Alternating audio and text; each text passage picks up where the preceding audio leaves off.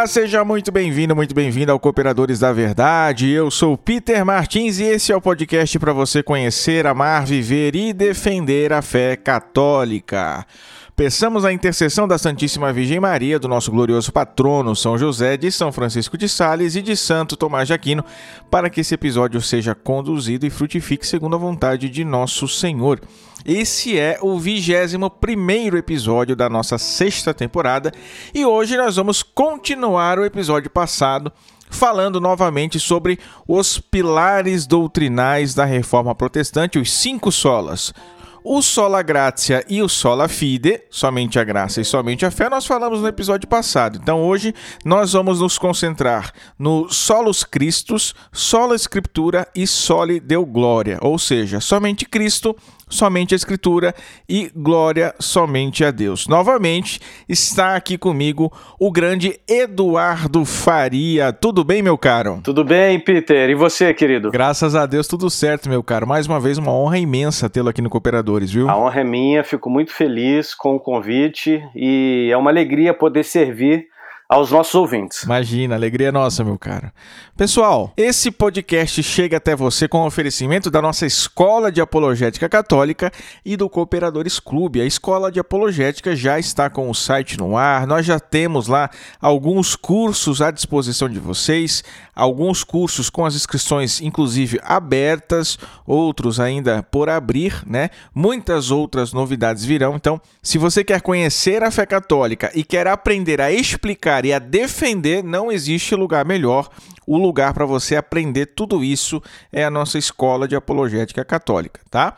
Acesse lá escoladeapologética.com.br, veja os cursos que nós temos disponíveis, leia o site, a grade, as aulas, as explicações, está tudo lá. Eu tenho certeza que você vai gostar, que você vai se interessar e está convidado aí a estudar conosco, tá bom? O Cooperadores Clube é a nossa plataforma de membros, não é? Onde você se associa ao Cooperadores da Verdade, nos ajuda mensalmente a sustentar e a fazer crescer cada vez mais esse projeto e em troca recebe aí alguns benefícios, né? Brindes, sorteios, descontos, conteúdo extra também.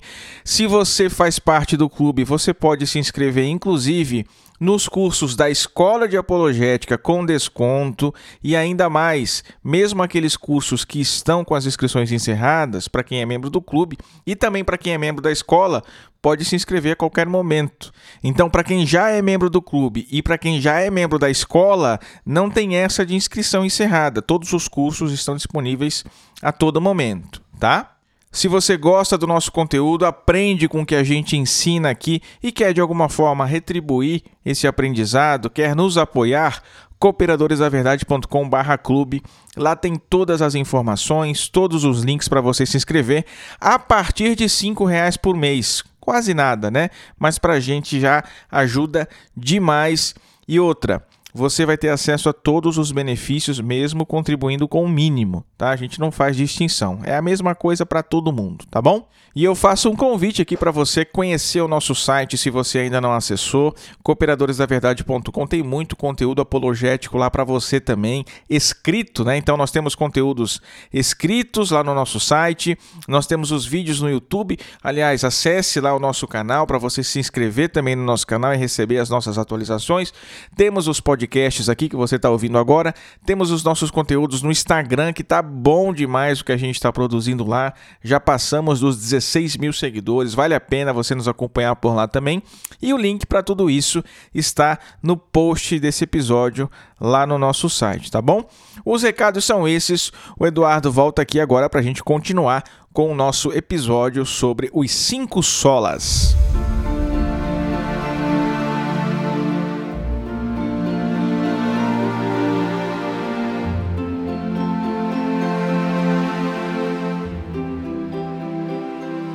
A gente vai continuar seguindo o mesmo método do episódio passado, certo? O Eduardo está apresentando para a gente aquilo que seria uma perspectiva católica dos cinco solas. Então, a tese do Eduardo é a seguinte: depois ele vai confirmar aqui, né?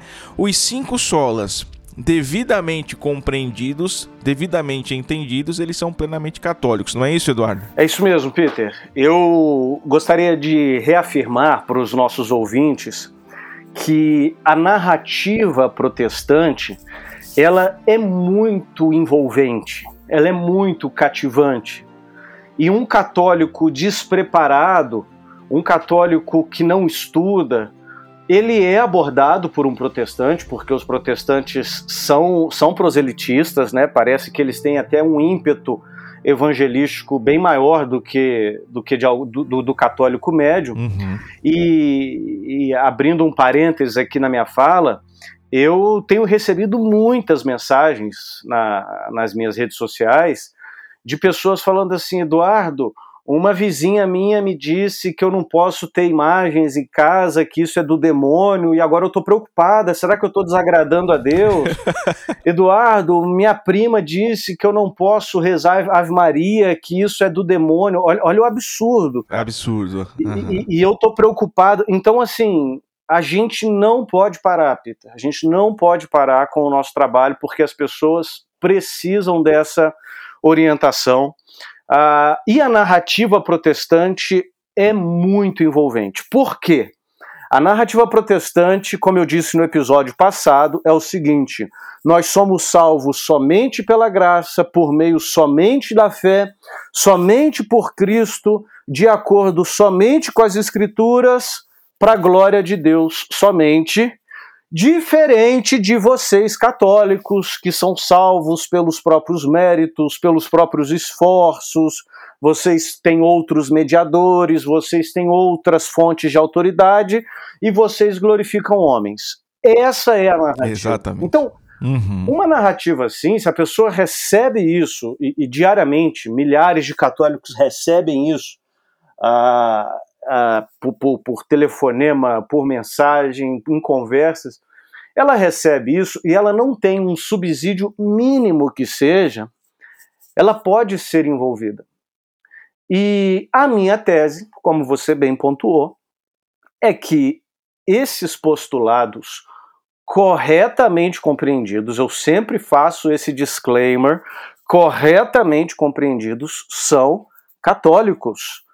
Ora, a gente está falando de graça, de fé, de Cristo, de Escritura e de glória de Deus. Ah, naturalmente, nós estamos falando da fé católica, mas precisamos compreendê-los corretamente, porque, na minha opinião, na minha análise, o protestantismo, os postulados protestantes, contêm erros terríveis ou erros profundos que fizeram com que a Santa Igreja os rejeitasse. Mas a gente não pode perder esses cinco postulados, porque, como, como eu tenho dito, eles são católicos. Perfeito, perfeito. Então, gente, olha só. É, se você ainda não ouviu o episódio passado, não existe assim uma obrigatoriedade de você ouvir. Você pode ouvir depois. Mas se você quiser ouvir antes, vai ser bom, porque a gente está continuando, afinal de contas, o episódio passado, né? Então lá o Eduardo deu uma introdução sobre os cinco solas, falou um pouquinho sobre a sua origem, sobre a importância dos cinco solas para o movimento protestante e falou também, nós falamos lá sobre o sola gratia e sobre o sola fide, certo? A partir daqui a gente vai continuar falando sobre os solos cristos. Então, o Eduardo vai seguir aquele método que ele seguiu no episódio passado, não é, Eduardo? A exposição do sola compreendido dentro do protestantismo, né? Uhum. O aspecto da Igreja Católica ou da doutrina católica que o Sola vai atacar, na verdade, é um espantalho, como você bem diz, né? Sim. A, res a resposta católica a esse espantalho e a devida compreensão do Sola dentro da perspectiva católica. É basicamente isso, não é? Isso, exatamente essa, essa sequência, porque eu acho que é uma sequência uh, didática e que ajuda os nossos ouvintes a, a, compreenderem o nosso ponto aqui. Não, de fato, ela funciona muito bem, fica muito didático e a gente consegue compreender todos os aspectos, né? Tanto o que é o sola por ele mesmo, quanto, enfim, aquilo que da Igreja Católica ele combate e as perspectivas católicas. Para a gente, isso aqui está funcionando muito bem. Então, Eduardo, a gente vai começar hoje pelo solos Cristos, a palavra é sua. Muito bem, Peter, muito bem, ouvintes. Vamos conversar então sobre o chamado terceiro sola da reforma protestante, que é o solos Cristos, somente Cristo. Nós somos salvos somente por Cristo. Ah, qual que é o espantalho católico que apanha nesse solos Christus? O espantalho é o seguinte: vocês católicos possuem outros mediadores. A Bíblia é clara em dizer que existe só um mediador e vocês católicos pedem intercessão ah, de santos, dizem que Nossa Senhora é corredentora, você é medianeira de todas as graças, então vocês têm outros mediadores, ao passo que nós, protestantes, seguindo a Sagrada Escritura, né, o Sola Escritura, que já já a gente vai falar dele, nós cremos que temos somente um mediador e qualquer outro tipo de mediação ou qualquer outro tipo de oração elevada a quem quer que seja que não seja o Pai, o Filho ou o Espírito Santo, é um ato horrendo de, de idolatria, é um ato horrendo de dividir a glória de Deus com criaturas, com seres criados, e a gente vai falar disso também no Sole Deu Glória. Uhum. Ah, esse é o postulado, Solos Cristos, e esse é o espantalho. Agora, qual que é o erro protestante aqui. O erro protestante, eu costumo chamá-lo de um docetismo eclesiológico. Um docetismo eclesiológico. O que, que, o que, que é o docetismo eclesiológico? No início da era cristã, surgiram diversas heresias cristológicas, né? E uma dessas heresias era o docetismo. O que, é o docetismo para você que está nos ouvindo? Dokel é uma palavra grega que significa parecer. Ah, o docetismo dizia que Jesus ele não se encarnou de fato, que ele parecia um ser humano, mas como era uma, uma heresia de cunho essencialmente gnóstico, e o gnosticismo ele rejeita a bondade da matéria criada, ele dizia: como que Deus pode se tornar carne? Como que Deus pode se tornar matéria? Né? Como que Deus pode se tornar carne, pele, osso, cabelo, olhos, sangue? Não pode. Então, Cristo, de fato, veio, Cristo, de fato, caminhou entre nós, mas ele parecia um ser humano. Ele não era um ser humano. Ele parecia. Por isso, uhum. uh, parecer, né, doquel, por isso essa heresia recebeu o nome de docetismo, e a gente sabe que isso é, né, como eu já disse, uma heresia, isso não é, não é correto, foi rejeitado desde os primórdios da, da Santa Igreja, esse docetismo cristológico. Mas eu costumo dizer que os protestantes Peter, são docetistas eclesiológicos. Eles creem numa igreja que não se encarna na história. Uhum. Eles creem numa igreja que parece o corpo de Cristo, mas só parece. A igreja protestante, se você se você perguntar para um protestante assim, você crê no credo apostólico? Ele vai dizer, creio. Você pergunta para ele: você crê naquela parte que diz creio na Santa Igreja Católica? Ele vai dizer creio, definindo bem o termo católico, eu creio. Ok, então cadê a igreja? Porque eles dizem católico como simplesmente universal, Sim. Né? então eles creem na igreja. Tá, cadê a igreja? Eles não sabem mostrar onde está a igreja. A igreja protestante é uma igreja simplesmente invisível. É uma igreja, é uma igreja simplesmente uh, espiritual, e aqui no sentido de não físico, de não material, né? Esse erro é fruto de uma dissociação de Cristo e a igreja. Aqui reside o erro protestante quando eles afirmam solos Cristos, a maneira de interpretar deles, porque já já eu vou dizer que solos Cristos é plenamente católico. Uhum. Mas a maneira de interpretar do protestantismo, o erro aqui é esse: dissociar Cristo da igreja. E qual que é a perspectiva correta, Peter? A, a, perspectiva correta, eu vou começar respondendo, depois eu vou mergulhar nas escrituras aqui, mas eu vou começar lendo o parágrafo 795 do Catecismo, que diz assim: Cristo e a Igreja formam o Christus totus, ou seja, o Cristo total. A igreja é una com Cristo.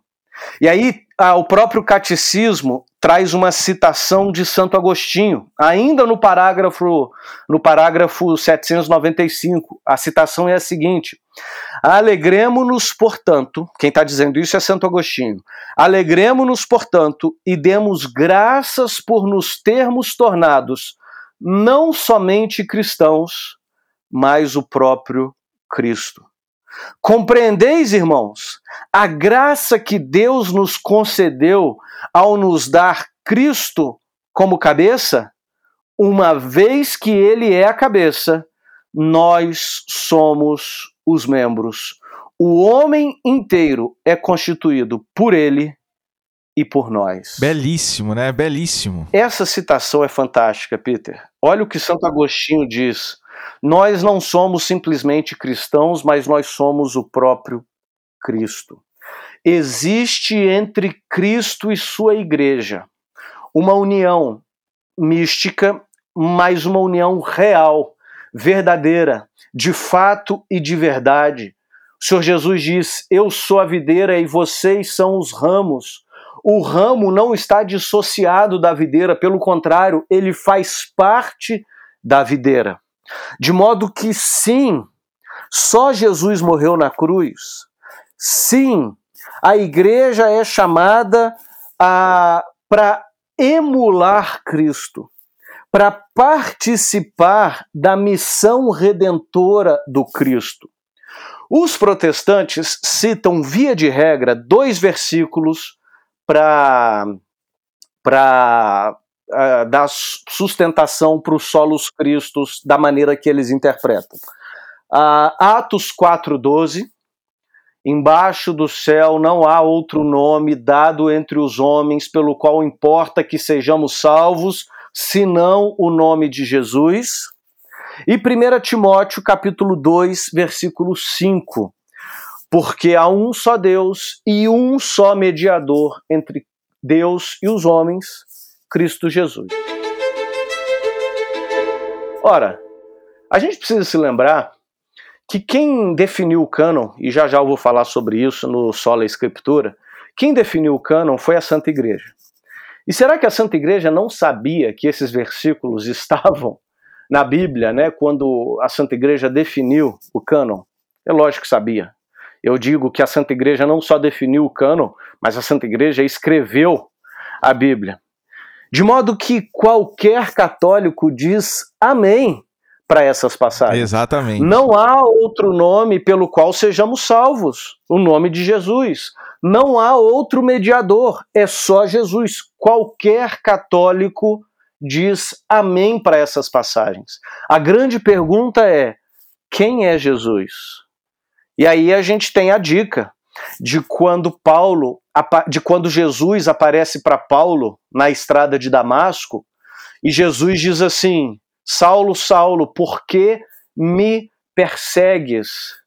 E, e, e Saulo poderia muito bem responder: Imagina, eu não estou perseguindo o senhor, estou perseguindo a igreja. Mas Jesus diz: Por que me persegues? Porque ao perseguir a igreja, Saulo perseguia Jesus. Por quê? porque a igreja e Jesus estão intimamente ligados. De modo que, sim, há um só mediador, mas quando nós pregamos o evangelho, nós somos mediadores, com M minúsculo.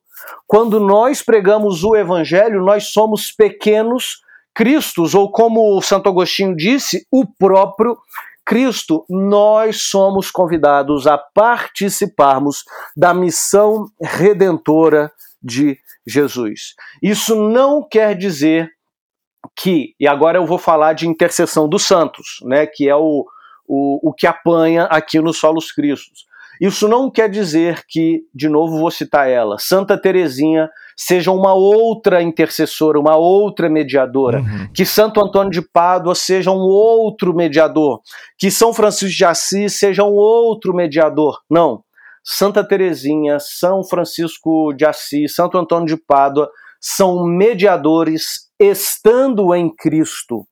Uma coisa que eu tenho dito, Peter, eu acho até que eu disse isso no episódio passado, é que a mediação única de Cristo não ah, proíbe a mediação dos santos, pelo contrário, capacita, potencializa, torna possível. Eu só posso dizer, eu só posso pedir a intercessão dos santos porque os santos estão em Cristo. Eu só posso pedir a intercessão, a, sei lá, de São João Nilma, que é um, um, um, santo por quem eu tenho muita devoção, porque ele está em Cristo. Eu não peço a intercessão de homens que morreram no passado e que eu não tenho a certeza se essa pessoa está em Cristo. Eu só peço intercessão de quem está em Cristo, porque a mediação única de Jesus é o que torna possível a intercessão dos santos. E agora, a gente tem um versículo bíblico que é um versículo até muito difícil de um protestante compreender, que é Colossenses, capítulo 1, versículo 24. Olha o que São Paulo diz nesse versículo. Eu me alegro nos meus sofrimentos por vós. Por vós aqui é pelos colossenses. Uhum. Eu me alegro nos meus sofrimentos por vós e completo na minha carne o que resta das aflições de Cristo a favor do seu corpo, que é a igreja.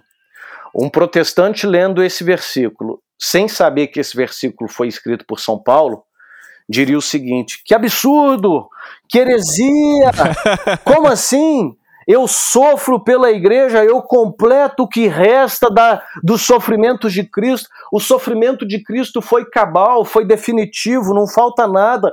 Como assim alguém tem que completar o que resta? Ora, mas está na Bíblia, então vamos entender aqui. Jesus se ofereceu como um sacrifício de amor ao Pai em nosso favor. E quando nós nos tornamos cristãos e somos salvos, somos justificados, somos santificados, somos enxertados na videira, ao tornarmos-nos, como diz Santo Agostinho, o próprio Cristo, nós somos convidados a sofrer com Cristo de modo que a igreja se assemelha, em, se assemelha a Cristo em tudo, inclusive na sua paixão. E por fim, é muito claro biblicamente que os santos intercedem por nós. A Apocalipse, capítulo 5, versículo 8, os quatro seres viventes e os 24 anciãos, 24 anciãos aqui é uma referência inequívoca aos doze patriarcas de Israel e aos doze apóstolos, os 24 anciãos prostraram-se diante do cordeiro, tendo cada um deles taças de ouros, cheias de incenso, que são as orações dos santos. Ou seja, os santos nos céus elevam ao Cordeiro as orações dos santos na terra. Isso, para mim, Peter, é, algo belíssimo. Isso mostra que nós estamos em plena comunhão com os santos que partiram antes, antes de nós e estão diante do Cordeiro. Eles estão vivos, porque o pessoal diz assim: ah, você pode pedir intercessão, o protestante diz, né? Você pode pedir intercessão do seu irmão da igreja porque ele está vivo, mas você não pode pedir intercessão de a São João Nilma porque ele está morto. Peraí, as Sagradas Escrituras me dizem que os santos estão muito vivos. Deus não é Deus de mortos, mas de vivos, disse o Senhor Jesus. Ah, nem a morte poderá nos separar do amor de Deus, disse São Paulo. Então, os santos estão muito vivos. Ah, muito vivos. Em Apocalipse capítulo 6, versículo 10, a gente também tem uma visão gloriosa do céu, quando nós vemos os mártires que morreram, dizendo o seguinte: Até quando, ó soberano Senhor, não julgarás, nem vingarás o nosso sangue que habita sobre a terra? Ah, os santos mártires que morreram estão vivos diante de Deus, sabendo que o sangue deles ainda não foi vingado. Ou seja, eles não só estão vivos, como eles sabem o que se passa na terra. De modo que, sim, é solos Cristos, é somente Cristo. Sem Cristo não tem redenção possível, sem Cristo não tem salvação possível, sem Cristo não temos um novo Adão perfeito, imaculado, que se entrega, que se imola como verdadeiro sacrifício por nós. Mas porque somente Cristo fez isso, a igreja triunfante se une a Jesus e pode sim interceder por nós. Beleza, Eduardo, excelente, né? Essas passagens da Escritura deixam, ao menos para nós católicos, evidente como os santos no céu rezam por nós, né? Normalmente o argumento protestante é de que, olha, essas orações aí, elas não foram feitas aos santos, elas foram feitas a Deus. Mas quem disse que foram feitas a Deus, né? Se elas foram feitas diretamente a Deus, por que, que os santos precisaram levar essas orações até Deus, né? E ainda gosto de falar o seguinte: tudo bem, a gente até pode admitir, essas orações foram, de fato, dirigidas somente a Deus e a ninguém mais. Mas isso só prova que no céu há intercessão dos santos, mesmo quando a gente ainda nem pede, né? É perfeito. Mas é claro, né? No protestantismo a gente vai esbarrar naquele problema que nós mencionamos no episódio passado. É ou ou né? Ou é a mediação de Deus ou é a mediação dos santos, ou é a oração para Deus ou é a oração Isso. para os santos. De novo, porque o protestantismo é nominalista e o nominalismo não concebe a comunicação de entes. Então, o, o, o nominalismo é isso, ou, ou. Sim. Ah, não existe comunicação, não, é, é, é impossível para um nominalista compreender que os santos estão em Cristo, que os santos participam da natureza divina, como nos diz São Pedro em sua epístola. Então esse ou ou é fruto desse erro, desse erro filosófico que era o que dominava a, as mentes no século XVI, XV e XVI. Sim, quando o próprio Cristo falou, né? Quem vos ouve, a mim ouve. Quem vos rejeita, uhum. a mim rejeita. Sim, eu vou citar, eu vou citar inclusive esse versículo aí que você acabou de, de, de mencionar, a, quando eu for falar aqui do Sola Escritura. Excelente, excelente. Acho que a gente já pode ir para lá, inclusive, então. Vamos lá.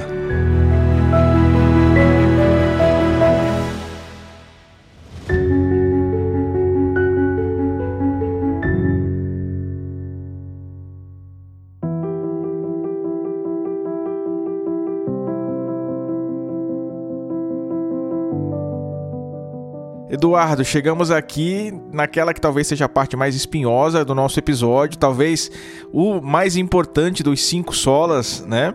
Agora, eu sinceramente estou curioso para entender como você vai encaixar o solo escritura dentro da perspectiva católica. Assim, porque normalmente para nós católicos isso é uma coisa que não faz sentido, né? Mas a proposta aqui é dar uma leitura católica para os cinco solas, não é? Então vamos tentar entender isso aí. Passo a palavra para você. Perfeito. Uh, quando eu trato desse assunto dos cinco solas e digo que corretamente compreendidos eles são plenamente católicos, você não é a primeira pessoa, Peter, que faz esse comentário. Ah, é? Que diz assim, é, que diz assim olha, Eduardo, eu até entendo os outros quatro solas serem católicos, mas o sola escritura também, e eu diria sim, o sola escritura também, corretamente compreendido. Sim. Corretamente compreendido. Então vamos lá. Vamos lá, tô curioso. Qual que é o postulado protestante? Só as escrituras. A nossa fonte de autoridade é somente a Bíblia Sagrada. A Bíblia Sagrada é a nossa única regra de fé e prática. Essa, esse é o postulado. Única regra de fé e prática, ou de fé e moral, de fé e costumes, tá? Só a Bíblia Sagrada Esse é o princípio é, protestante.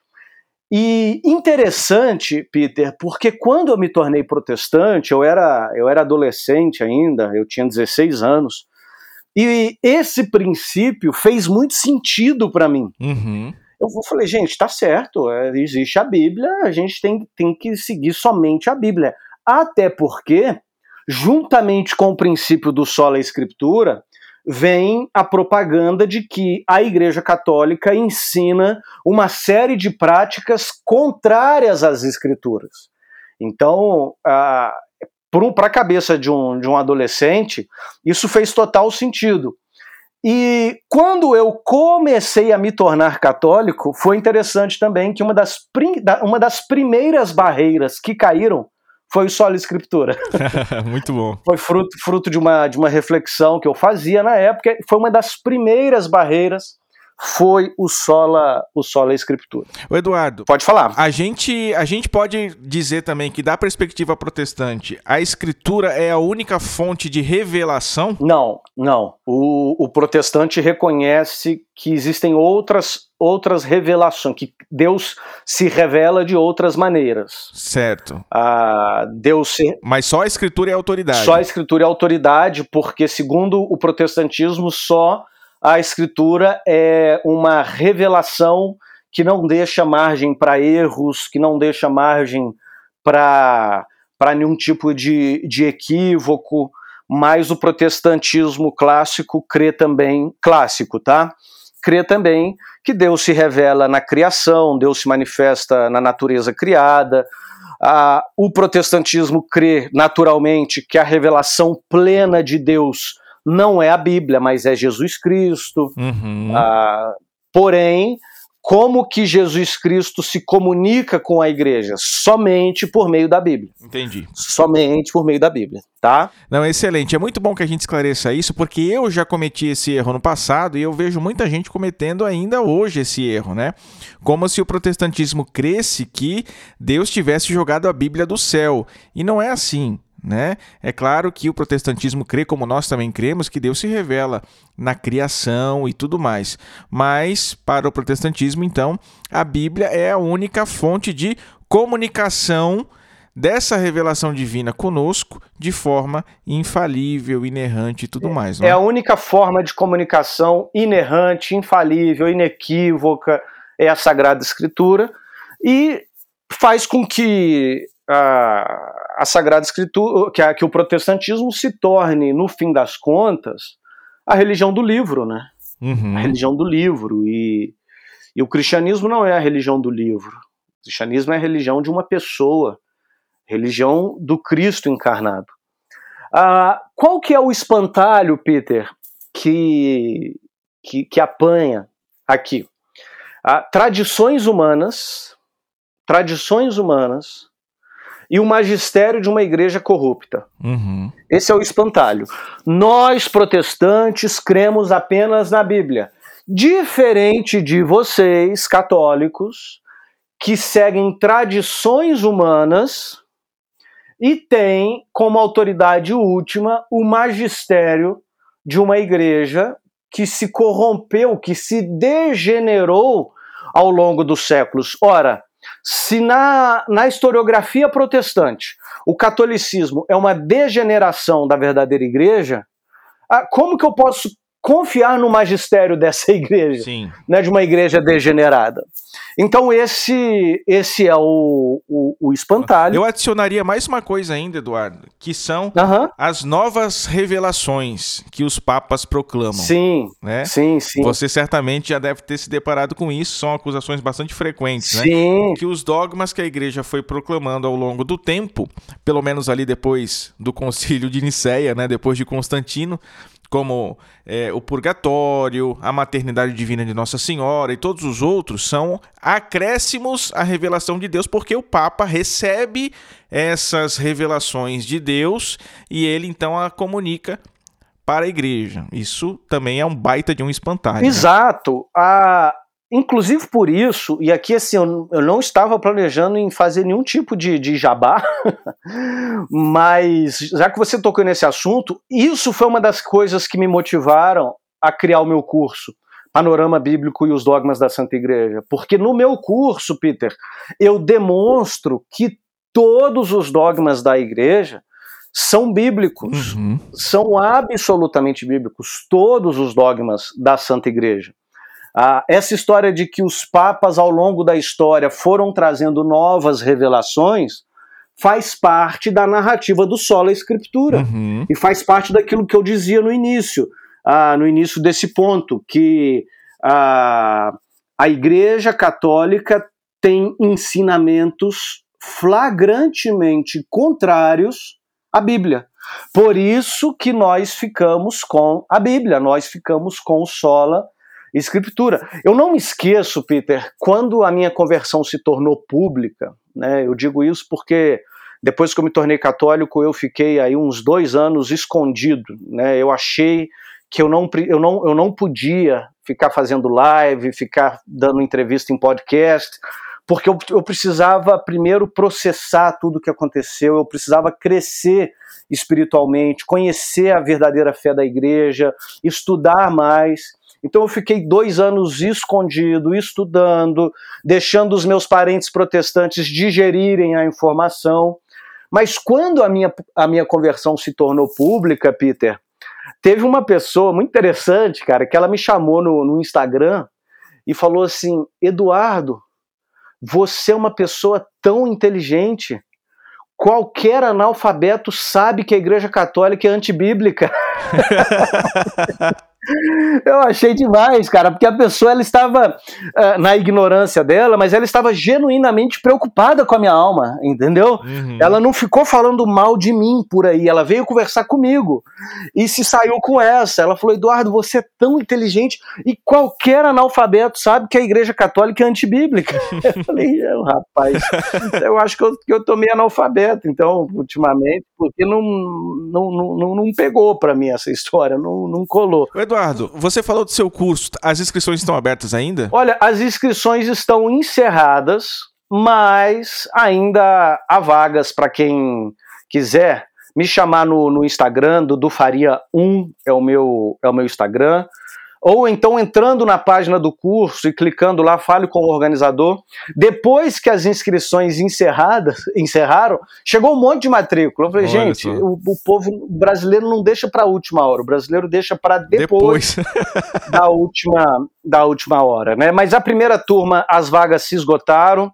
E agora a segunda turma, as vagas estão quase esgotadas, mas ainda tem uma vaga ou outra mas o curso já começou. Então, quem, quem chegar agora vai assistir as primeiras aulas gravadas mas poderá assistir as próximas aulas ao vivo. Não, excelente. Então, gente, quem tiver interesse aí, eu recomendo demais aí o curso do, do Eduardo, tá?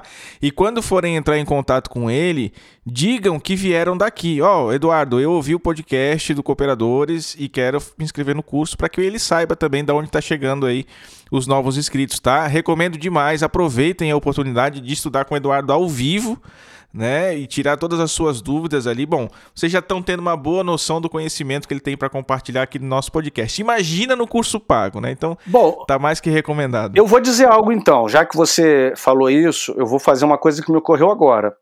Se você entrar em contato comigo dizendo que ficou sabendo do curso pelo podcast Cooperadores da Verdade, você vai ter 10% de desconto. Meu Deus do céu, agora mesmo ficou imperdível. 10% de desconto. Gente, não foi combinado não, hein? Não o Eduardo não. decidiu agora mesmo. não foi não. Então, ó, mais um motivo para você se inscrever. Vai ganhar um desconto que ninguém mais ganhou. É só falar que veio do Cooperadores, tá? Eu agradeço, Eduardo, a generosidade aqui com os nossos ouvintes, tá? Não, é uma, uma alegria. Eu quero, eu quero servir a igreja. Tenho certeza que serão bons estudantes aí contigo, bons alunos. Muito bom. Mas tá bom, vamos seguir. Eu acho que ficou claro para os nossos ouvintes o postulado sola escritura e qual que é o espantalho que apanha. O espantalho. Né? Uhum. Uh, deixando claro que eu creio, naturalmente, eu creio na autoridade da tradição e do magistério. Já já vou falar sobre isso. Tá? Perfeito. Ah, mas antes de eu falar sobre isso, eu preciso apontar qual que é o erro protestante. O erro protestante é uma frase ah, de Philippe Melanchthon que se tornou muito conhecida e e essa frase foi acolhida por todos os ramos do protestantismo.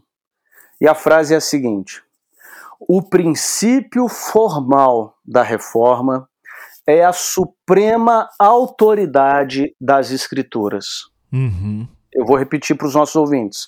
O princípio formal da reforma é a suprema autoridade das Escrituras. O que que essa, para que que essa frase aponta? Para dizer que as sagradas Escrituras são suficientes, são formalmente suficientes para toda doutrina, para toda prática cristã. É a chamada suficiência formal. Ah, nós precisamos apenas da Bíblia Sagrada. É importante a gente não, não perder de perspectiva, ouvintes, que quando a gente fala aqui Sagrada Escritura, a gente está falando de um livro que foi escrito, compilado e preservado pela Santa Igreja. Tá? Então a gente não tem ah, problema nenhum em apontar para a autoridade das Escrituras, porque a primeira a apontar para a autoridade das Escrituras é a Santa Igreja. Perfeito. Então a gente não tem dificuldade nenhum com isso, dificuldade nenhuma com isso. Porém, a gente tem uma, uma dificuldade com essa frase. A Bíblia é formalmente suficiente. O princípio da suficiência formal. Por que, que a gente tem dificuldade com isso? Porque isso simplesmente não funciona. Isso simplesmente não funciona. Se a Bíblia fosse formalmente ah, suficiente, se a Bíblia tivesse de fato e de verdade aquilo que, que Calvino chamava de presbicuidade das Sagradas Escrituras. O que, que é presbicuidade? Né? Clareza. A Bíblia é plenamente clara sobre todos os assuntos referentes à nossa salvação. A pergunta que eu faço para os nossos ouvintes, e se tivermos ouvintes protestantes, eu faço essa pergunta com todo carinho, todo respeito do mundo. Por quê? Que cristãos que amam a Deus e amam a Bíblia dizem que Jesus está presente na Eucaristia e, e cristãos que amam a Deus e amam a Bíblia dizem que Jesus não está presente na Eucaristia. Por que que cristãos que amam a Deus e amam a Bíblia dizem que nós devemos batizar crianças e cristãos que amam a Deus e amam a Bíblia dizem que nós não devemos batizar crianças? E eu vou parar por aqui, senão eu vou ficar com exemplos até o final do, do, do episódio.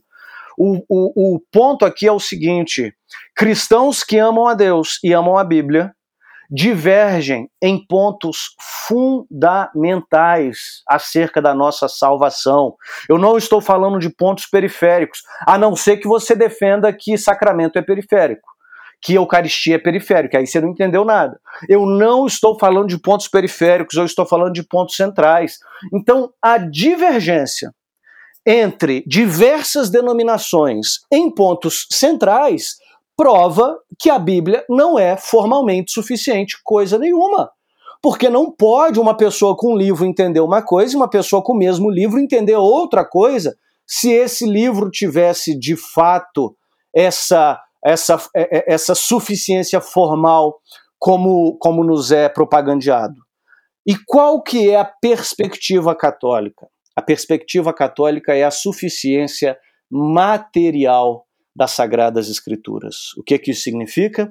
Que todos os dogmas, todos, todos, todos os dogmas têm a sua matéria na Bíblia.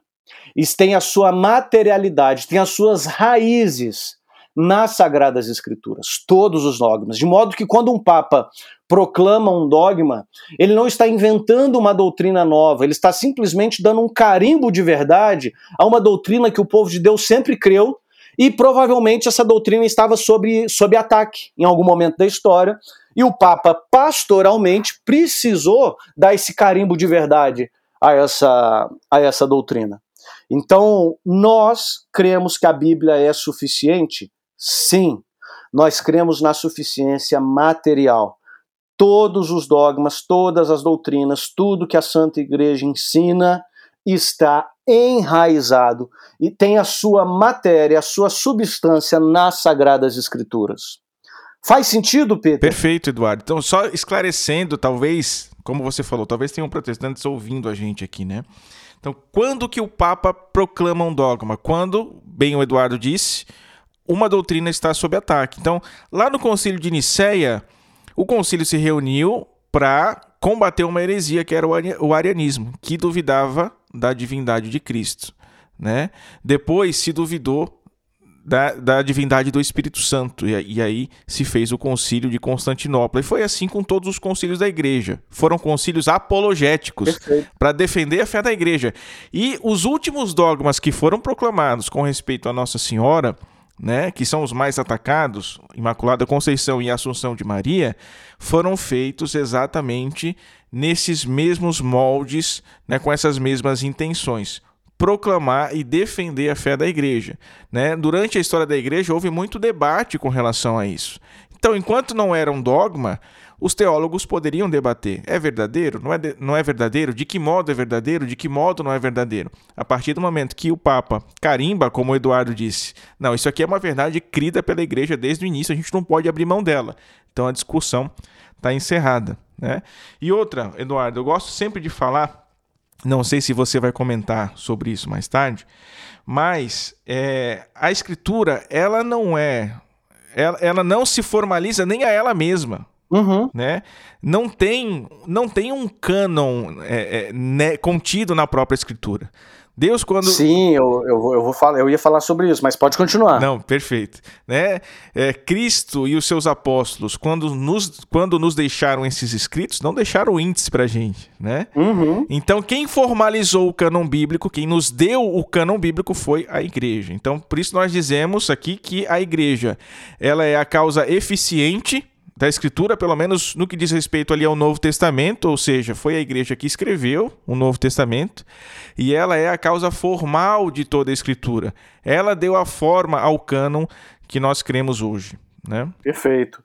E a narrativa protestante vai dizer que não, Peter.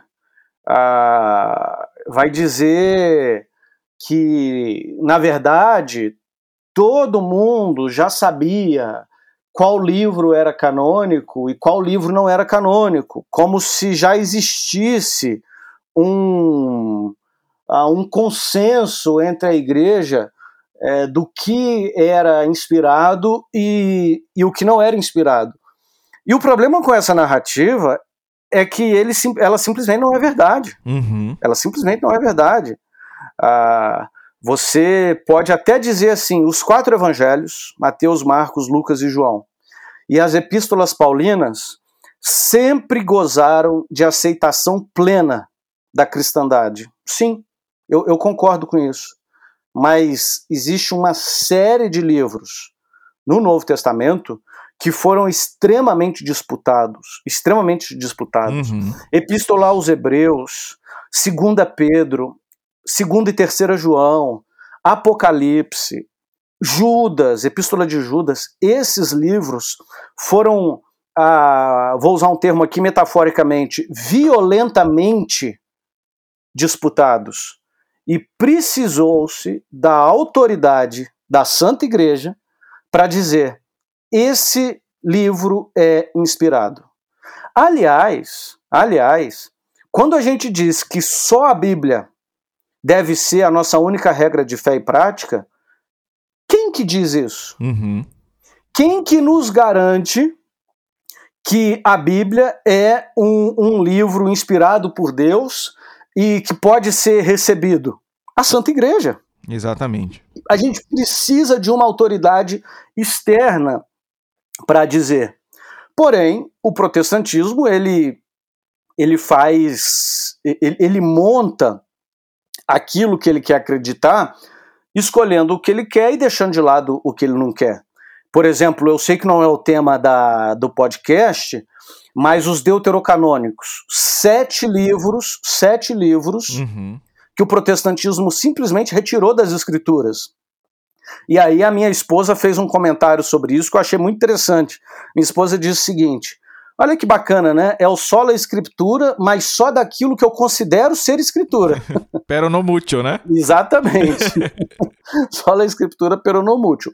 Mas eu ainda tenho que explicar, Peter, por que que eu creio que o solo escritura corretamente compreendida é bíblico. Perfeito. Eu só queria fazer um, um adendo ao seu comentário, o, Eduardo. Quando você falou dos livros que precisaram ser confirmados, uhum. a gente não pode esquecer também dos livros que precisaram ser rejeitados. Né? Perfeito, né? perfeito. E não foram poucos. Exatamente. Haviam muitos livros que eram lidos pelas igrejas locais na liturgia livros que são católicos, por exemplo. Sim. Né? Clemente aos Coríntios. Isso, o próprio Didaquê, que era lido na liturgia e tudo mais, mas que não estão no cânon. Uhum. E fora, né, todos os outros evangelhos, os livros apócrifos que foram rejeitados, mas que em algum momento, em algumas igrejas, foram causa de dúvida também. Então, por todos os ângulos possível, é, possíveis, Deus de alguma forma quis se servir da igreja para nos dar o livro sagrado. Né? Muitos, protestantes, muitos protestantes vão dizer que, ah, não, olha, a sacralidade do livro, da, da, da, escritura, já está contida nela, então a igreja não sacralizou, a igreja não canonizou nada. Eles já eram livros canônicos, a igreja simplesmente reconheceu. E nós também concordamos com isso. Sim. Mas se não fosse a igreja, se não fosse a igreja, reconhecer, tão pouco você teria um livro, né? Exato. Assim, Peter, a narrativa protestante é muito frágil, é muito frágil, com todo respeito, mas é muito frágil. É, não, regi, não, não resiste ao mínimo escrutínio histórico. Não resiste. Uhum. Não resiste. Então, assim, é, é muito claro. Sim, eu concordo que os livros foram inspirados por Deus no momento da redação e não posteriormente, quando a igreja declarou que eles eram inspirados. Isso é óbvio. Mas precisou de uma igreja declarar que eles eram inspirados. Sim, sim.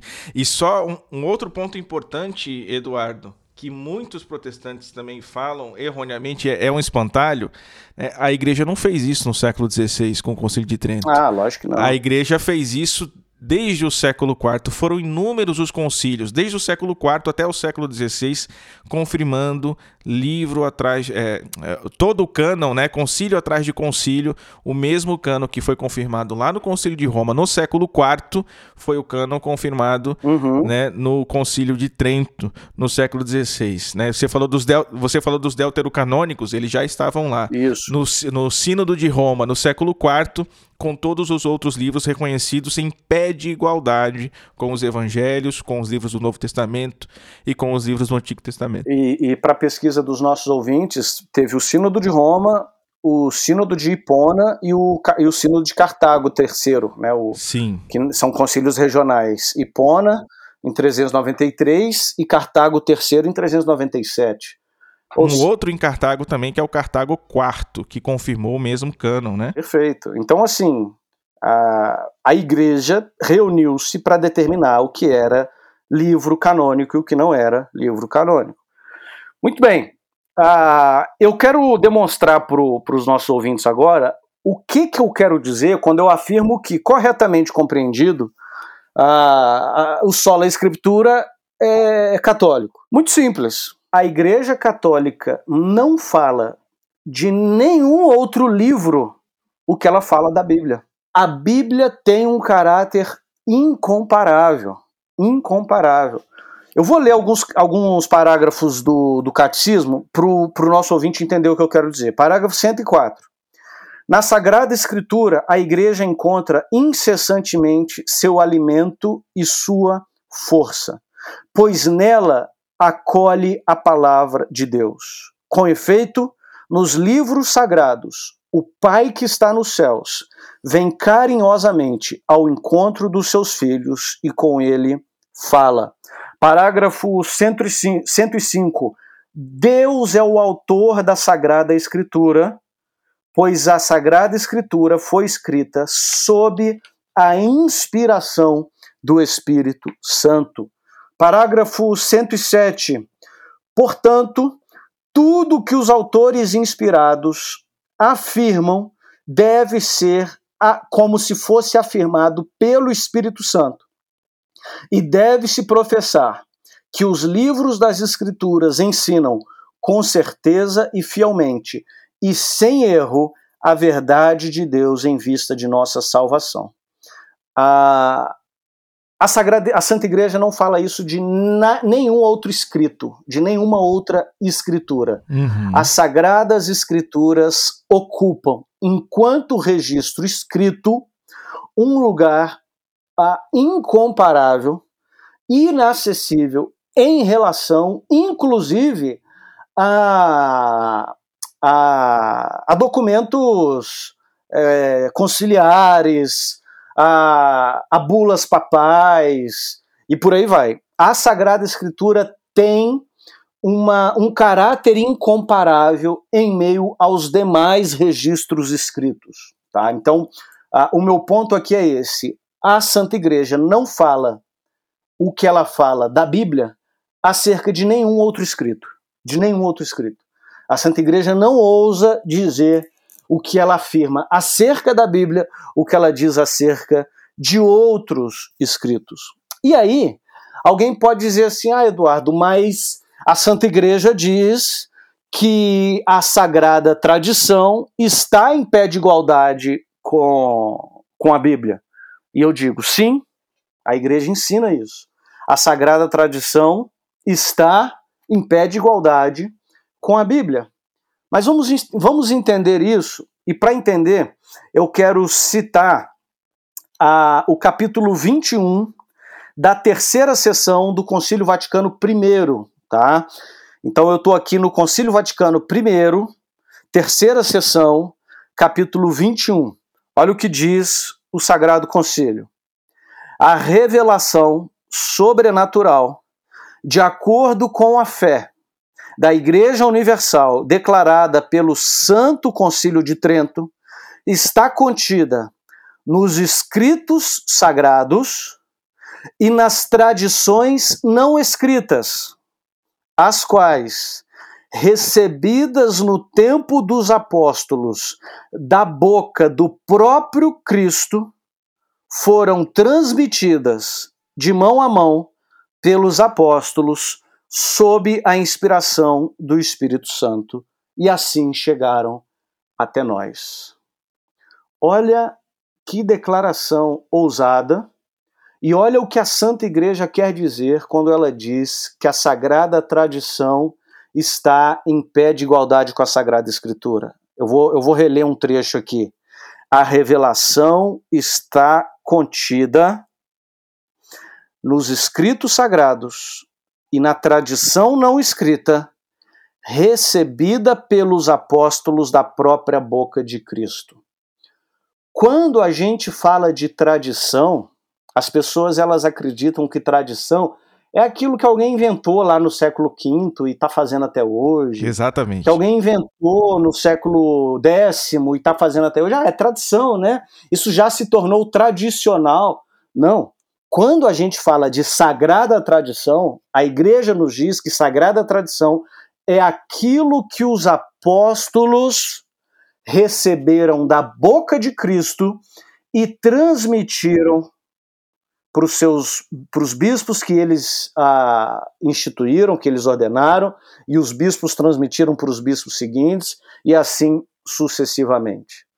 E não é difícil provar que esse é o caso. Não é difícil, porque quando a gente quando a gente lê as Sagradas Escrituras, a gente vê, por exemplo, a, o, o apóstolo São João dizendo: Eu tinha muitas outras coisas para escrever, mas se eu fosse escrever não caberia num livro, ah, mas isso eu escrevo para que vocês creiam que Jesus veio ao mundo e Jesus é o Salvador. Ah, esses sinais foram registrados para que creiais. Ou seja, o próprio evangelista diz que Jesus fez e ensinou muito mais coisas. Quando nós lemos é, 2 João, versículo 12, Olha que interessante, Peter, o que consta em 2 João, versículo 12. Olha que o apóstolo diz: Eu ainda tinha muitas coisas para vos escrever, mas não quis fazê-lo com papel e tinta, pois espero conversar convosco pessoalmente. Olha só, se, se São João tivesse preparando a igreja para o sola escritura, ele ia falar assim: eu tenho muita coisa para escrever, então aguenta aí que eu tô pegando papel. mas ele diz o contrário, ele fala: eu tenho muita coisa para escrever, mas eu não vou escrever, eu vou conversar com vocês. Exatamente. Porque eu sei que isso vai ser transmitido. Ah, existem, existem muitos hinos cristológicos no Novo Testamento que começam assim: porque eu recebi do Senhor o que eu também vos entreguei. Isso é a, é a transmissão, isso é a tradição. Uhum. E a gente vê lá, por exemplo, em 2 Tessalonicenses, capítulo 2, versículo 15, uma passagem que é definitiva sobre, sobre esse assunto. Assim, pois, irmãos, permanecei firmes e guardai as tradições que vos foram ensinadas, quer por palavra, quer por epístola. Ou seja, Paulo está mandando os tessalonicenses preservarem as tradições. Que tradições são essas? As tradições orais e as tradições escritas. E uma coisa que a gente não pode esquecer, queridos ouvintes, é que a própria Bíblia, quando eu e o Peter conversamos aqui sobre a formação do cânon, vocês perceberam que houve gente que queria pôr mais livros, houve gente que queria pôr menos livros, e a igreja se reuniu e definiu qual era o cânon mas a própria definição do cano é fruto da tradição oral. Uhum. A igreja sabia o que era escriturístico, o que era canônico, o que não era, pelo que ela recebera oralmente dos bispos que vieram antes de, do, do, do, os bispos atuais lá na época receberam isso dos bispos que vieram antes deles. E aí eu só não creio na tradição oral se eu crer que a igreja neotestamentária deixou de existir com a morte do último apóstolo. E eu não posso crer nisso. Eu creio na sucessão apostólica. Eu creio que as promessas de Jesus de que as portas do Hades não prevaleceriam contra a igreja se cumprem. Se cumprem. A igreja que Jesus fundou permanece até hoje. Ou eu creio nisso, ou eu vou ter que ensinar que o que Jesus pregou não se cumpriu. A igreja se degenerou tão rápido assim, historicamente, historicamente falando. Então, assim, o sola escritura protestante não é lógico, como você mesmo já, já mencionou, Peter. A, a, a, Bíblia não mostra quais são os livros que, que devem compor a Bíblia. Não é bíblico, porque em nenhum lugar da Bíblia nós vemos a Bíblia apontando para a autoridade somente de um livro.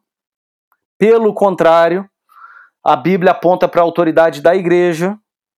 A, a igreja é coluna e baluarte da verdade de São Paulo a Timóteo.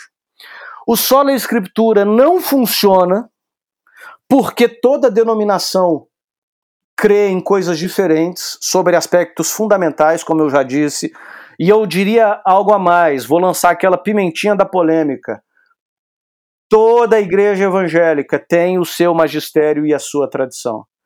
Toda igreja evangélica tem o seu magistério e a sua tradição. Pode, pode, pode bater o pé no chão, pode ficar bravo, pode chorar, mas se você é protestante, você tem na sua denominação uma liderança uh, teológica que determina o que, que é, o que, que não é, o que, que pode, o que, que não pode, e vocês também têm a tradição de vocês, aquilo que vocês fazem desde sempre, e se isso não está na Bíblia, mas vocês fazem porque sempre foi feito assim, e então, assim, toda denominação evangélica, toda denominação protestante tem a, a sua tradição e o seu magistério. E por fim, eu quero concluir esse ponto dizendo o seguinte: Jesus não nos deixou uma Bíblia. Uhum. Jesus não nos deixou uma Bíblia. Jesus não escreveu livro algum e Jesus não ordenou os seus apóstolos a escreverem livro algum. Tanto que dos doze apóstolos, só quatro escreveram. Será que os outros oito foram infiéis? Né? Será que os outros oito pisaram na bola? Só quatro escreveu? Porque dos, doze apóstolos, uh, Mateus, João, uh, Tiago e Paulo escreve, e, e Pedro e Paulo escreveram. Então só cinco escreveram. Uh, perceba então que a gente não tem nenhuma epístola de Simão Zelote, a gente não tem nenhuma epístola de Bartolomeu, a gente não tem nenhuma epístola de André.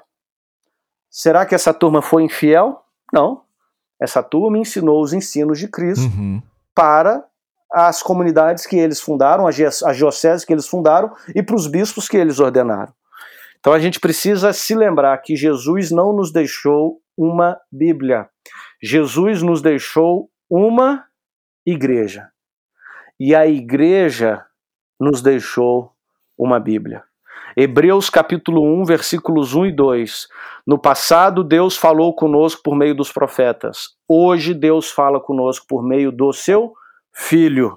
E depois, em Lucas 10, 16, o que, que o Filho diz para a igreja? Quem vos ouve, a mim ouve. De modo que, se nós temos um livro inspirado, se nós temos um livro que a Santa Igreja não diz sobre nenhum outro livro que ela diz acerca da Bíblia, e nesse sentido eu, eu, eu creio no solo a Escritura, a igreja só fala da Bíblia, o, o, só, o, o, que a igreja fala da Bíblia, ela só fala da Bíblia. Ah, eu preciso de um magistério inspirado. Eu preciso de um magistério inspirado. E para encerrar, encerrar, encerrar esse tópico, Atos capítulo 15 surge uma polêmica na igreja primitiva. Os, os cristãos ah, egressos do paganismo deveriam ser circuncidados, sim ou não? Segundo o Antigo Testamento, sim. Porque no Antigo Testamento, quando alguém se tornava judeu, ele era circuncidado. Então, se a igreja fosse só a escritura, era para circuncidar. Mas a igreja se reúne em um concílio. E a igreja o magistério da igreja define que não era necessário circuncidar os cristãos egressos do paganismo, os cristãos gentios. De modo, Peter, que a Sagrada Escritura é um dom de Deus para nós que ele nos deu por meio da Santa Igreja. E o sola Escritura protestante não é bíblico, não é lógico, não funciona e só gera confusão. Excelente, Eduardo, excelente. Ah, eu ficaria o tempo todo conversando com você aqui sobre o solo escritura, né? Eu adoro falar sobre esse assunto. Mas o tempo aqui no nosso podcast é limitado, nosso ouvinte aí entende muito bem, né? E a gente precisa então avançar para o próximo tópico. Só lhe deu glória, glória somente a Deus. Eduardo, a palavra é tua, tá? Só lhe deu glória. Eu acho que ninguém vai duvidar que só lhe deu glória. É um princípio plenamente católico. Ora, eu certa vez eu fui numa igreja é, em Buenos Aires, uma igreja católica, uma igreja belíssima, e no altar da igreja estava escrito com letras garrafais: só lhe deu glória. Uhum. A glória deve ser dada somente a Deus, somente a Deus. Ah, e eu acho que a gente podia encerrar aqui. Ninguém, ninguém duvida disso. Sim. É, é, é, é uma grande bobagem dizer que católico adora imagens, que católico adora Nossa Senhora, adora os santos, mas esse é o espantalho protestante. Uhum. Que nós não damos glória somente a Deus que nós damos glórias a, a Nossa Senhora, que a gente adora santos e, e etc. E aí, Peter, qual que é o erro protestante? Principalmente dois. Primeiro, a aniquilação do homem. O protestantismo tem uma, uma antropologia muito equivocada. É, uma, é, é aquela antropologia da depravação total. Uhum. É a antropologia de que o homem é um ser maligno, é um, um homem, é um ser que, mesmo depois de regenerado por Cristo, é, tem suas obras como trapos imundos, o homem é completamente mau. É, eu, eu, existe uma música evangélica que diz assim: Se tu olhares, Senhor, para dentro de mim, nada encontrará de bom. Né? É, é uma visão muito negativa do ser humano. E, e, e, de novo, é aquilo que você sempre diz, Peter, para o protestantismo é ou ou. Sim. Né? O protestantismo não consegue entender que sim, o ser humano ele é, perdeu a graça santificante com o pecado. Mas isso não anula a imago Dei que foi impressa no homem no momento da criação. Ah, quando a gente lê, por exemplo, a, a, as moradas do castelo interior de Santa Teresa d'Ávila, a gente percebe que o ser humano não é essa podridão que o protestantismo ensina. Uhum. Muito pelo contrário, o ser humano conserva a, a, a imago Dei impressa por Deus na, na criação. Mas, para o protestantismo, e de novo vou bater nessa tecla, pesquise esse assunto, para o nominalismo, para Deus ser exaltado, o homem tem que ser aniquilado. Uhum. O homem tem que ser aniquilado. E existe um outro erro aqui, e eu sei que se tiver protestante me ouvindo, vai ficar bravo comigo. Mas se você ficar bravo comigo, eu não posso fazer nada. A única coisa que eu posso fazer é dizer o seguinte: eu não estou dizendo isso para que você fique bravo comigo, tá? Eu estou dizendo isso para nossa reflexão teológica com muito respeito. Ah, mas você vai ficar bravo comigo, eu, eu, eu sei que vai. Por que, que o protestantismo diz que a gente adora santo? Porque o protestantismo não sabe o que é adoração. Uhum. O protestantismo confunde louvor com adoração. Nós adoramos somente a Deus, mas nós louvamos Nossa Senhora, nós louvamos os santos, nós louvamos os mártires, nós adoramos somente a Deus. E louvamos também. A gente pode, inclusive, louvar e adorar a Deus, mas os santos a gente só pode louvar. E no protestantismo, como o protestantismo despiu a sua celebração do sacrifício eucarístico, uma reunião protestante nada mais é do que cânticos, leitura bíblica e oração. Não existe o ato do sacrifício de adoração, porque biblicamente adoração é sacrifício. Uhum. E quando o protestante despe o sacrifício, despe a celebração do ato sacrificial, do sacrifício eucarístico, da adoração ao Pai, da oferenda ao Pai, ele não tem adoração. Por isso que ele acha um absurdo a gente cantar músicas de louvor a Nossa Senhora. Uhum. Por quê? Porque ele só canta música de louvor a Deus. E ele acha que isso é adoração. Mas, meu amigo protestante que nos escuta, não é. Não é. Ah, perceba uma coisa. Quando no meio protestante alguém divulga assim: vamos fazer um congresso de adoração. A gente vai fazer um congresso de adoração. Esse congresso é sobre o quê? É sobre música. Congresso de adoração é congresso sobre música. Por quê? Porque para o protestante, adoração é somente música. Agora, eu posso louvar a minha esposa? Posso. Ah, o, o capítulo 31 do livro de Provérbios, o título do capítulo é Louvor à Mulher Virtuosa. Uhum. Eu posso cantar para minha esposa? Posso. Aliás, eu disse para minha filha, eu tenho uma filha de 9 anos, ô, ô Peter.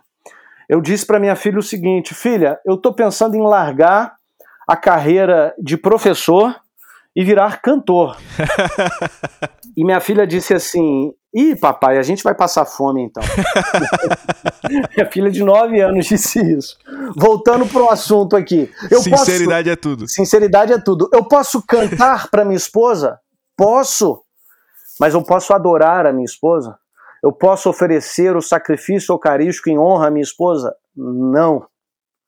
O protestante diz que a gente adora Maria, que a gente adora os santos, porque o protestante confunde louvor com adoração. Ah, 1 Coríntios capítulo 10, 31. Quer comais, quer, baba, quer bebais, façais tudo para a glória de Deus.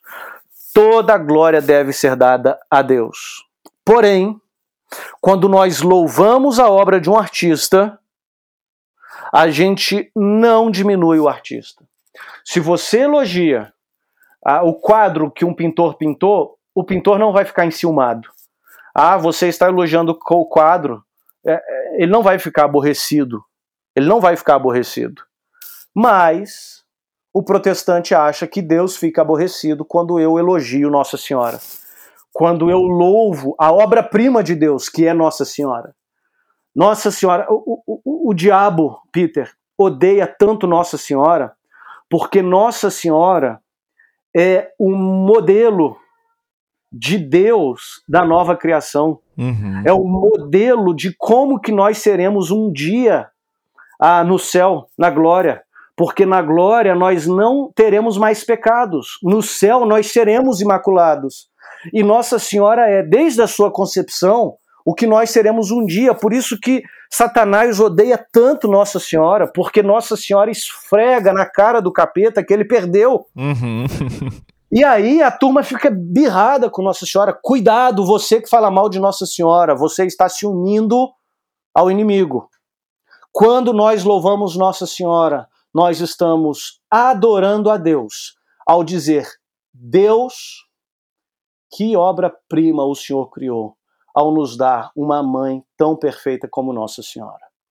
E assim eu espero corrigir com muito carinho os nossos irmãos separados, quando eles dizem que nós adoramos os santos, adoramos imagens, adoramos Nossa Senhora. Não.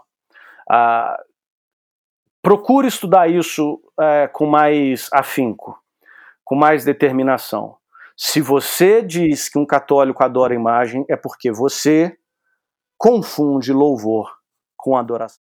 Excelente, Eduardo. E assim, essa é uma questão tão importante para a igreja, mas tão importante que inclusive a igreja ela utiliza de termos teológicos diferentes para explicar né, a adoração a Deus e a veneração aos santos. Né? Santo Tomás dizia Santo Sim. Tomás dizia que nos santos nós honramos aquilo que, ele, que eles têm de Deus, né? ou seja, a obra que Deus fez neles e através deles né? Sim, sim. É, é só, só, te cortando, Peter, a, a, a, Santa Igreja ela fala de latria, a hiperdulia, protodulia e dulia. Exatamente. Mas eu evitei falar esses termos porque o protestante ele vai dizer assim, ah, isso é desculpa de católico. Desculpa. Uhum, isso uhum. é desculpa de católico. É tudo adoração. Por isso que eu, que eu em vez de diferenciar entre dulia, hiper, protodulia, hiperdulia e, e, e latria, eu fiz essa diferenciação entre louvor e adoração. Não, perfeito. Porque o, o protestante confunde louvor com adoração. Uhum.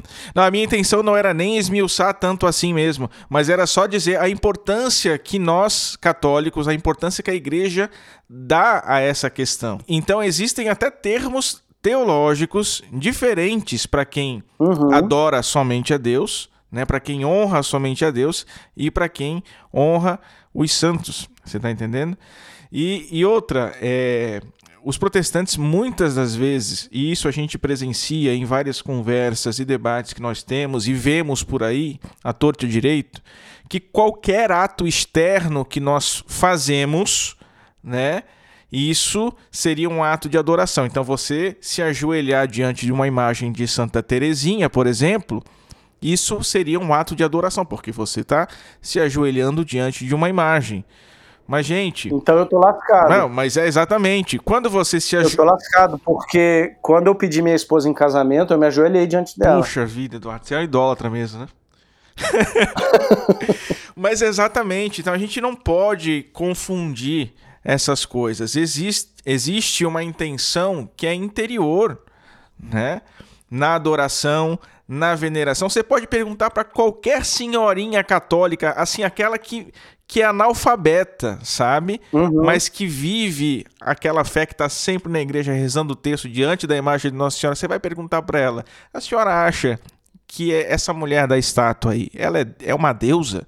Eu tenho certeza que ela vai falar que não. Uhum. Ela sabe o lugar que Nossa Senhora ocupa no projeto de salvação, mesmo não conhecendo profundamente a doutrina, mesmo não conhecendo profundamente é, é, os termos teológicos que explicam né, essas coisas, porque isso já está muito solidificado na igreja. E, e tem um, um, detalhe também, Peter, que é o seguinte: ah, quando nós olhamos para as Escrituras, nós vemos Moisés se ajoelhando diante do seu sogro Jetro. Uhum. Nós vemos Jacó se ajoelhando diante do seu irmão Esaú. E ao longo das escrituras inteiro, nós vemos o sinal de ajoelhar-se como um sinal de honra, um sinal de respeito, e não um sinal de adoração. Não, perfeito, perfeito. Então é isso, eu preciso entender as intenções interiores e isso, me desculpe, né? O protestante não tem um intencionômetro para medir, né? Uhum, um uhum. idolatrômetro, né, para medir quem é que está idolatrando e quem é que não está, né? Isso ninguém pode pode, pode falar. Mas então, Eduardo, foi excelente, muito bom, meu caro. O programa ficou até mais comprido que o comum, né? Mas valeu a pena demais ter a sua presença aqui. Acho que a gente pode já se preparar para encerrar o episódio. E eu passo então a palavra para você, para suas considerações finais, pode ser? Bom, minhas palavras finais ah, é o que eu sempre digo para irmãos católicos e para não católicos. Para irmãos católicos, ame a sua igreja. Seja grato a Deus pela sua igreja. Conheça a sua fé e viva a sua fé. O que nós recebemos de Deus na Santa Igreja Católica é um dom ah, incomparável, incomparável. Ah, eu preciso só de Cristo, não preciso de igreja. Meu amigo, você não saberia nem da existência do Cristo se não fosse a igreja. Exatamente. Você, você só sabe que Cristo existiu porque a igreja falou isso para você. Porque a igreja pregou isso para você. Porque a igreja escreveu um livro a respeito disso para você. Então pare com essa arrogância de dizer eu só preciso de Cristo, não preciso da igreja, porque você não poderia dizer isso se a igreja não tivesse levado o Cristo até você. E segundo, a igreja é o Cristo totus. A igreja e Cristo formam o Cristo totus. A igreja é o corpo de Cristo. E agora eu quero dizer algo para os nossos irmãos protestantes que nos ouvem. Ah, não fique aborrecido comigo, não fique chateado, não, não fique com aquela cabeça já assim, eu tenho que desargumentar ele, eu tenho que refutar, eu tenho que lacrar. Não. Respira fundo e faça uma, uma investigação. Faça uma investigação ah, faça uma oração assim, Senhor, se o que o Eduardo está falando for mentira, me livre disso. Agora, se o que o Eduardo está falando for verdade, me traga para isso. Abra os meus olhos. Tenha, tenha coragem para fazer essa oração. Uma oração simples. Uma oração simples. Porque alguém me pergunta assim: Ah, Eduardo, você diria que você não tinha Cristo quando você era protestante? Nunca direi isso. Lógico que eu tinha Cristo. Ah, quando eu me tornei católico, eu não ganhei Cristo. Eu ganhei o Cristo totus. Eu ganhei o Cristo plenamente. Ah, nada me foi retirado quando eu me tornei católico, mas muito, muito, muito me foi acrescentado.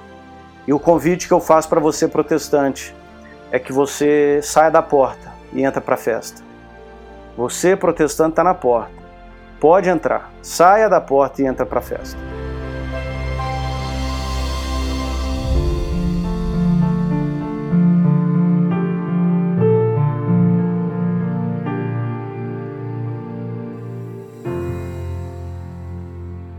Rezemos a Virgem, nossa doce suzerana, que nos proteja, nos guie e cuide sempre do nosso apostolado. Subtum presidium confudimus, sancta de genitrix. Nostras deprecationes ne despicias e necessitatibus nostris. Sed a periculis cunctis libera nos semper. Virgo gloriosa et benedicta. Amém. Eduardo, muito obrigado, meu caro. A primeira participação aqui no Cooperadores já foi com dobradinha, né? Episódio duplo aqui, parte 1, parte 2. Espero que você volte mais vezes. E deixa aqui também, Eduardo, mais uma vez aí, as informações sobre o seu curso, suas redes sociais e tudo mais, tá bom? Bom, eu queria convidar você que está nos ouvindo a me seguir no Instagram. É a única rede social que eu uso, tá? É só o Instagram. Aliás, eu preciso rever isso, né? Depois que o, o Mark tropeçou nos fios segunda-feira, eu preciso rever isso. É verdade. Mas a única, a única rede social que eu uso é o Instagram. Meu Instagram é @dudufaria1, número 1, dudufaria1. E lá eu posto muito conteúdo apologético, eu posto muito conteúdo acerca da nossa fé, sempre faço uma live, então vai ser uma alegria contar com você. E também é, um, é, por lá que eu comunico com os meus seguidores, né? Todo mundo que me chama nas redes sociais eu respondo. Ah, então, você quiser conversar comigo, é por lá também o caminho. E se você quer se aprofundar no estudo das Sagradas Escrituras, se você quer se aprofundar naquilo que eu disse, de que os dogmas não são invenções a posteriori, os dogmas não, é uma, não são revelações continuadas trazidas pelos papas, mas os dogmas são plenamente bíblicos. Eu quero te convidar a participar desse curso. Ah, eu quero entregar para você o meu melhor, fruto de anos de pesquisa, as notícias sobre, sobre o meu curso têm sido as mais honrosas possíveis, as pessoas têm tecido comentários muito elogiosos, e eu não digo isso para me engrandecer, eu digo isso para te trazer uma segurança de que entrando nesse curso você vai ser bem servido, e eu quero entregar um presente para você que está nos ouvindo, fazendo a sua inscrição e me procurando lá e dizendo: Olha, eu ouvi pelo podcast do Cooperadores, eu vou te entregar 10% de desconto um incentivo para que você se aprofunde no estudo das escrituras e no estudo dos dogmas da Santa Igreja. Olha aí, um presentão para você que está nos ouvindo, lembrando, lembrando, gente, que assim, ó, além desse presente 10%, o Eduardo ainda está abrindo uma exceção para você, porque as inscrições estão encerradas, não é isso, Eduardo? Sim,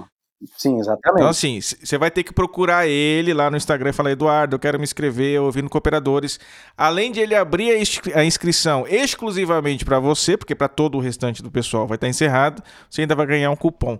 Né? Não tem motivo para ficar de fora. Recomendo demais. Obrigado, Eduardo. Deus te abençoe, meu caro. De nada, Peter. Muito obrigado pelo convite. Como eu disse semana passada, gente, ao longo da minha jornada de conversão ao catolicismo, eu ouvia os cooperadores, eu me alimentava dos cooperadores e hoje estar aqui fazendo um podcast com o Peter é uma honra, é uma grande alegria. Muito obrigado pelo convite, Peter. Nós que agradecemos, meu caro. Chegamos ao fim de mais um Cooperadores da Verdade. Se você gostou, se você aprendeu algo novo aqui hoje, compartilhe com seus amigos, manda aí no grupo da igreja, da família, do trabalho, dos estudos, compartilhe nas suas redes sociais, porque é uma coisa muito simples que você pode fazer, é rápido, fácil, não custa nada e nos ajuda demais. E se você não gostou de algo que foi dito aqui, Comente também, participa com a gente aqui no Instagram, no YouTube, no nosso site. O espaço está aberto para a gente continuar conversando sobre esses assuntos que são tão caros para nós, né? Que